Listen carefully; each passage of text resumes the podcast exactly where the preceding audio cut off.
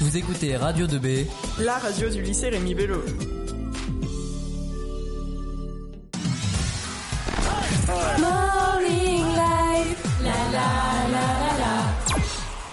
C'est maintenant l'heure de retrouver Romain et Mathieu pour leur chronique des sports américains. Bonjour les gars. Bonjour. Alors de quel sport allez-vous nous parler aujourd'hui?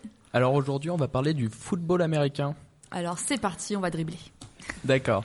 Euh, Mathieu, peux-tu m'expliquer ce qu'est le football américain? Eh bien, Romain, le football américain est un sport collectif venant des États-Unis. Il a été inventé entre 1880 et 1883 par un certain Walter Camp, l'entraîneur de l'université de Yale dans le Connecticut.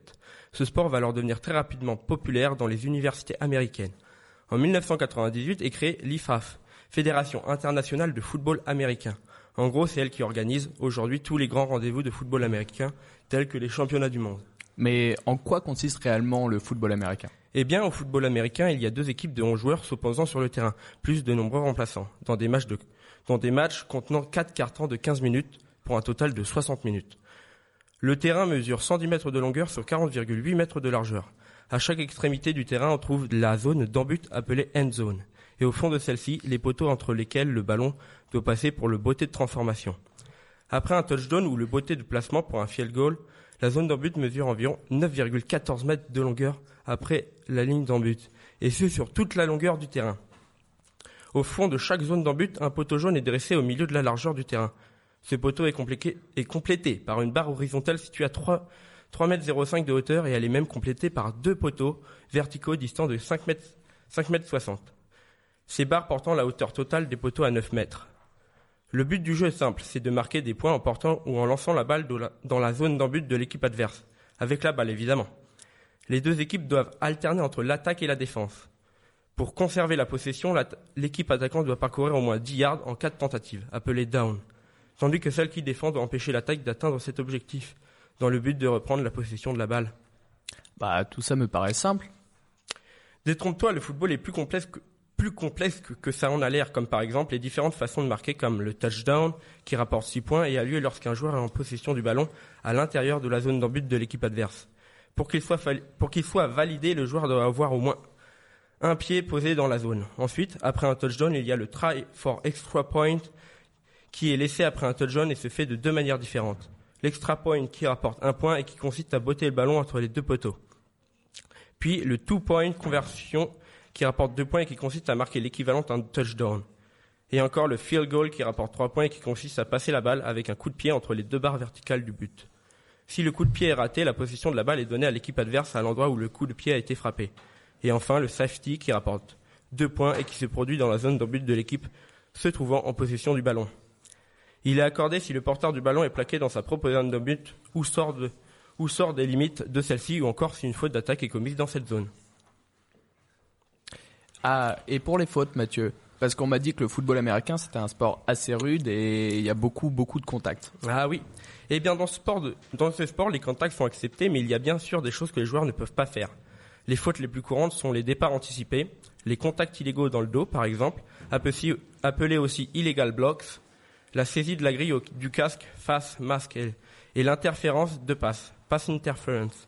Mais il y a aussi des pénalités qui sanctionnent les fautes commises sur le terrain, ayant pendant ou après la phase de jeu. La, sanction est une perte de yards avec 5 ou 10 yards ou plus de perdus et ou une perte de tentative. Les pénalités sont signalées par des mouchoirs jaunes que l'un des sept arbitres en NFL jette par terre quand il voit une faute. L'arbitre principal, reconnaissable à sa casquette blanche, communique alors par geste avec les joueurs et le public pour indiquer la nature de la faute et par conséquent le nombre de yards perdus. Et étant donné que le sport est violent, euh, les joueurs ont quand même des protections parce que sinon euh, ils reçoivent beaucoup beaucoup de coups. Ah bah oui, ça c'est sûr. Donc dans ce sport violent, car il y a déjà eu des accidents mortels qui poussèrent les autorités donc à, rendre les protections obligatoires au niveau amateur, chaque joueur porte aujourd'hui obligatoirement un casque muni de, de grilles appelées face mask, une épaulière shoulder pad, un protège-dents mouthpiece et des protections sur les cuisses, les hanches, le coccyx ainsi que sur les genoux, mais qui sont optionnels chez les professionnels. Mais l'élément le plus important est bien sûr le casque car il protège la tête de tout coup mal placé. Bah ça va alors, ils sont bien protégés. Sinon, pourrais-tu me dire comment est organisé le championnat de football américain aux États-Unis? Ah eh bien tout d'abord, il faut savoir qu'aux États-Unis, les équipes de football américain sont regroupées dans une ligue fermée. Aucune équipe ne peut rentrer. Cette ligue s'appelle la NFL, National Football League. Elle a été créée en 1920 et comporte 32 équipes réparties en deux conférences, la National Football Conference et l'American Football Conference. Une saison NFL comporte une série de 16 matchs répartis sur 17 semaines consécutives en saison régulière. Et en plus, si l'équipe fait partie des 6 meilleurs de sa conférence, elle participe à des séries éliminatoires organisées en 4 tours appelées playoffs. La finale de ces playoffs est l'un des, des événements les plus regardés aux États-Unis et elle s'appelle le Super Bowl. Merci Mathieu. Bon, pour nous détendre un peu, on va écouter une musique de Kendrick Lamar, enfin un extrait, c'est pour nous mettre dans la bonne ambiance du football américain.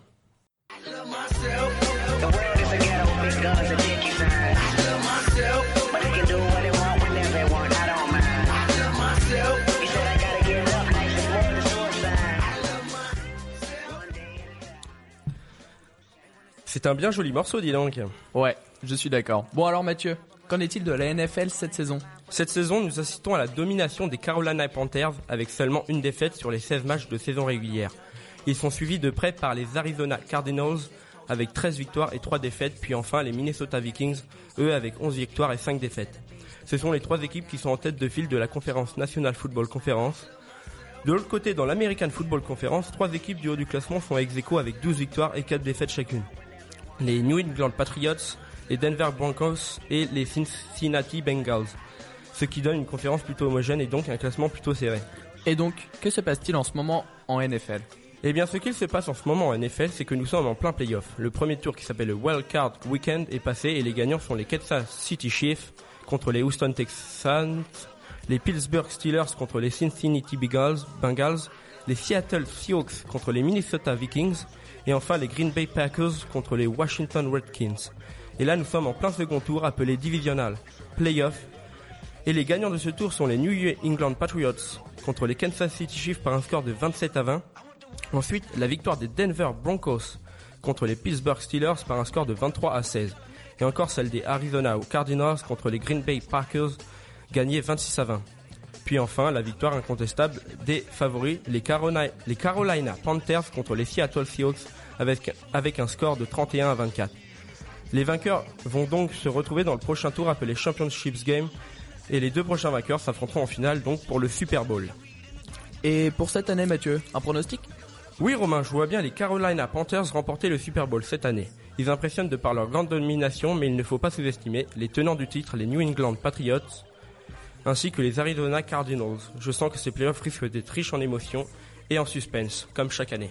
Merci Mathieu. Voilà, notre émission est finie. On vous souhaite à toutes et à tous une bonne journée. On se retrouve demain pour le hockey sur glace. Super, merci les gars. À demain alors. Sur le, avec À le demain. hockey sur glace. Bon, ce sera un peu sur gazon pour nous, mais bon.